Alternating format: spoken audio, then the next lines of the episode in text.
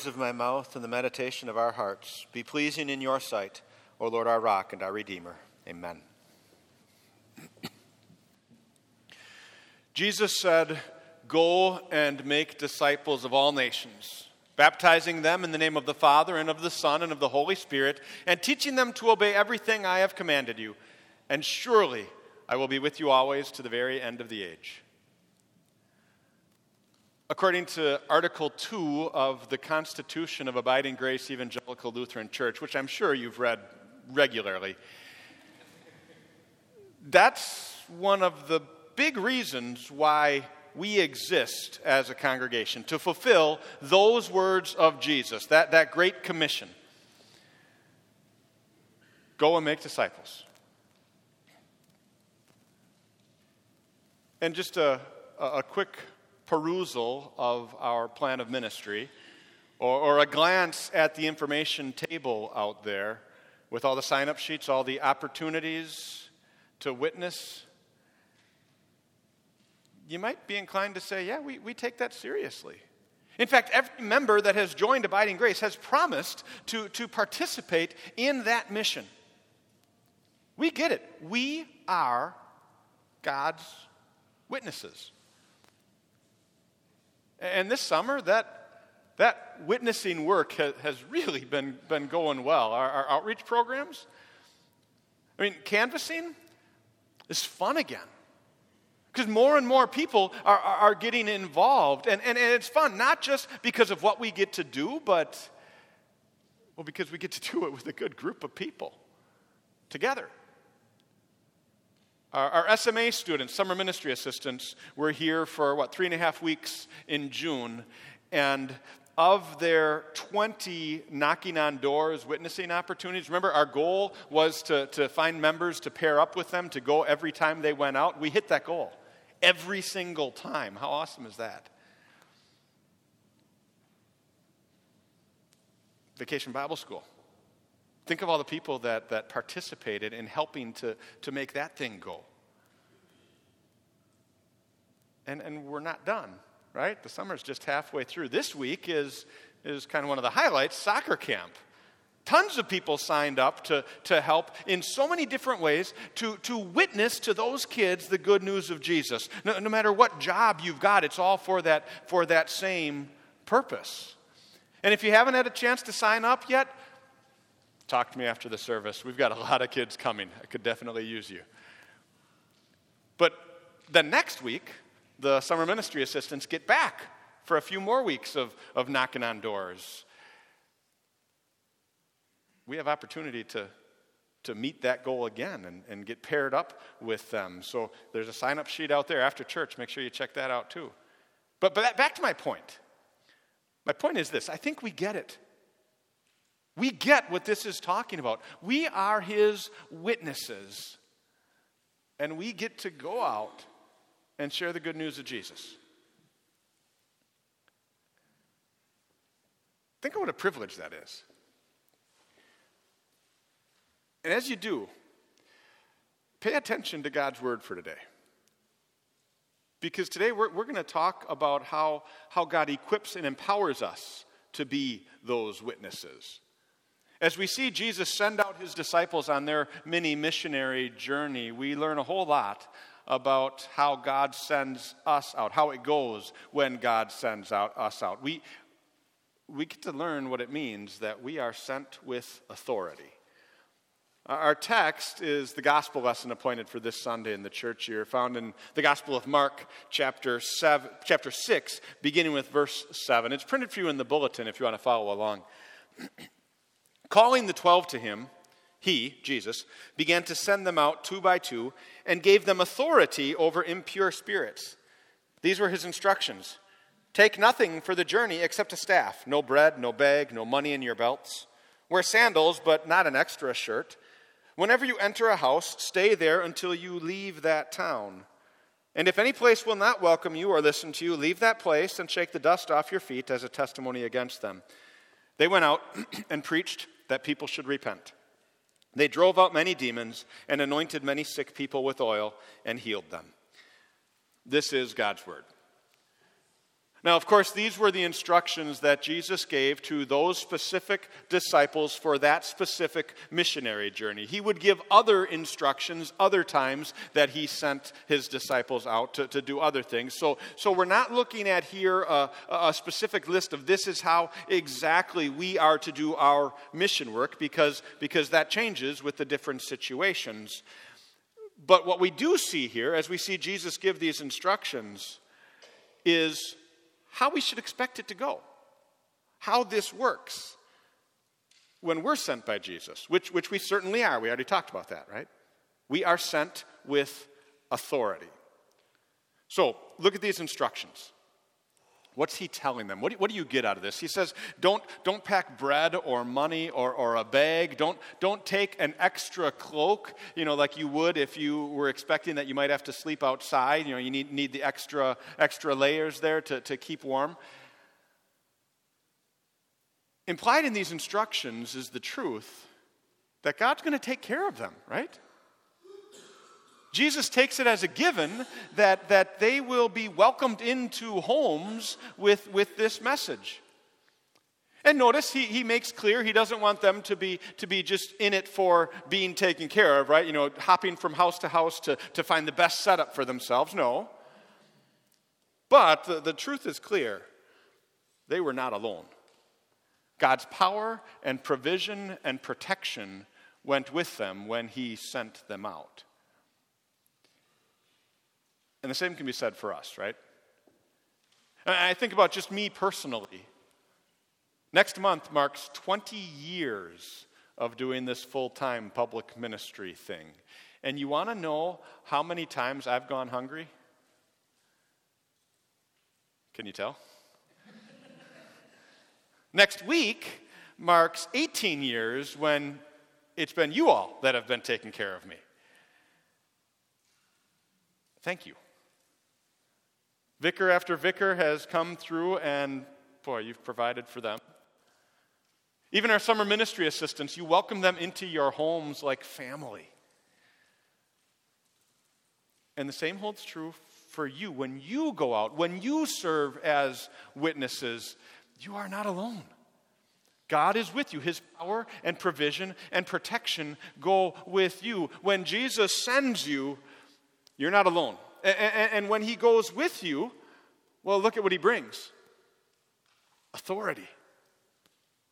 Look at how that worked for the disciples. He told, look what he tells them to do drive out demons, heal those who are sick. Things that we, those things are not within the realm of human power. We can't do that.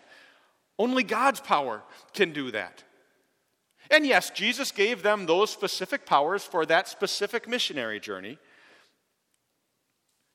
He hasn't necessarily given those powers to us, but the power that He has given us is the biggest power that He gave them. Remember the, the Great Commission? Go and make disciples. How? Baptizing and teaching. Sound familiar?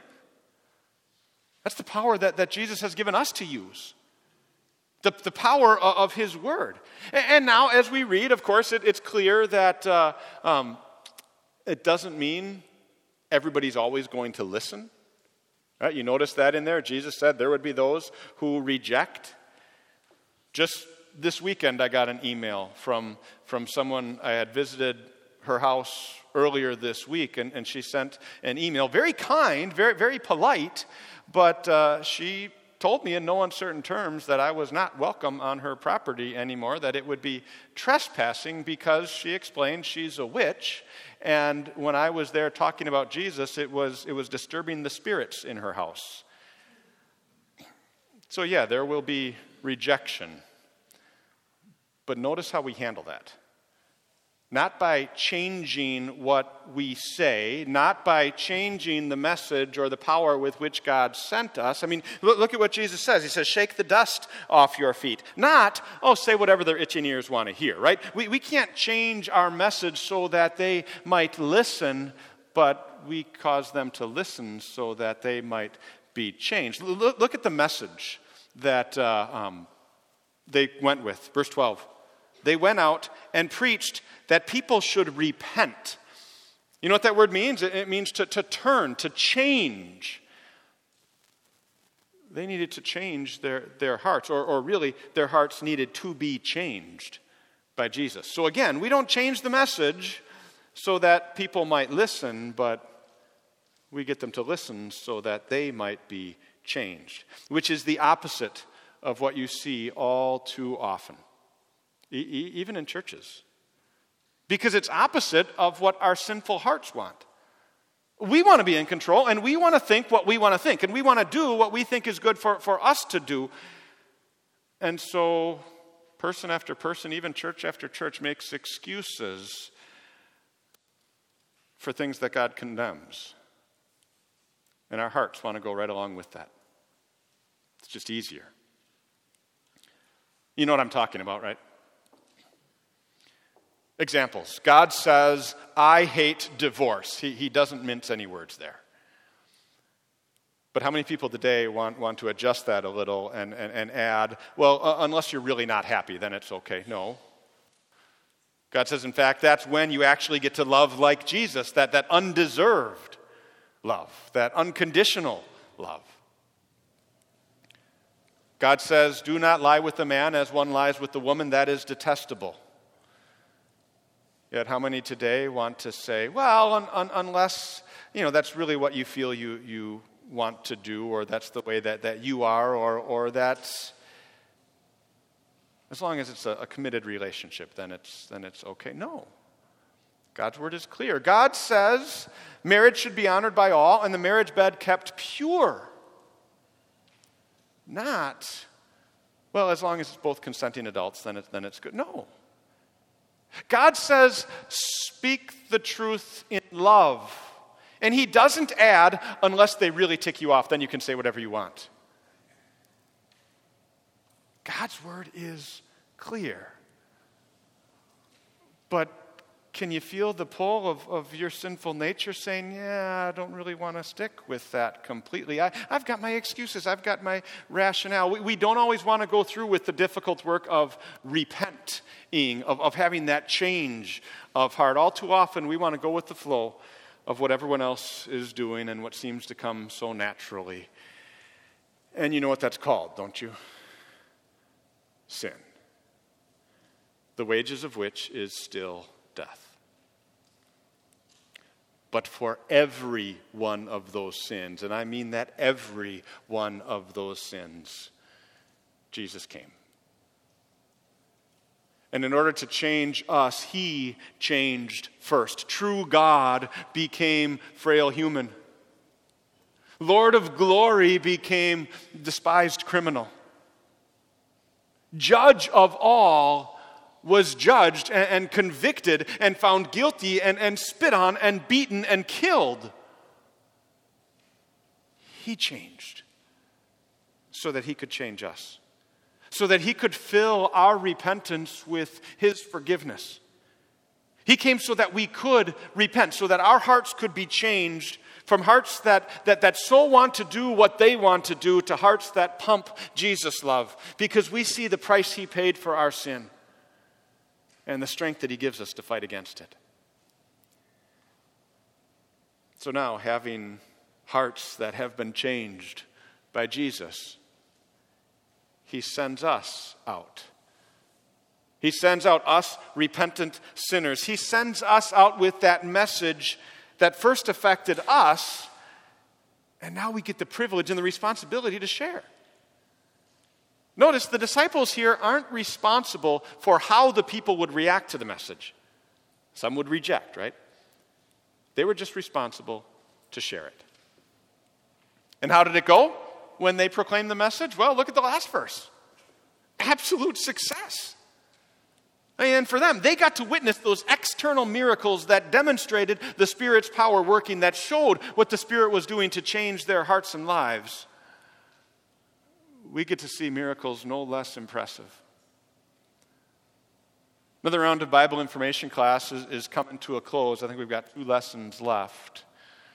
And so, God willing, in, in a few weeks, there will be people standing up here, joining as members of Abiding Grace, confessing to what we can't see with our eyes, but what the Spirit has done in their hearts. Promising to, to, to partner with us in this mission that God has given us. Think of what you are seeing when you see that, when you hear that. You're seeing the power of the Holy Spirit. You're seeing brothers and sisters committed to battling Satan and winning by God's strength. You're seeing brothers and, and sisters healed of their guilt and washed clean in the blood of the Lamb, ready to receive the Lord's Supper with you. Just like the disciples in our text, we've been sent out. And, like them, our Savior is with us to bless it, and He has. Sent with authority, we are not alone. And the word we are sent with has power. May God continue to bless all of our witnessing efforts in Christ. Amen. Now may the peace of God that passes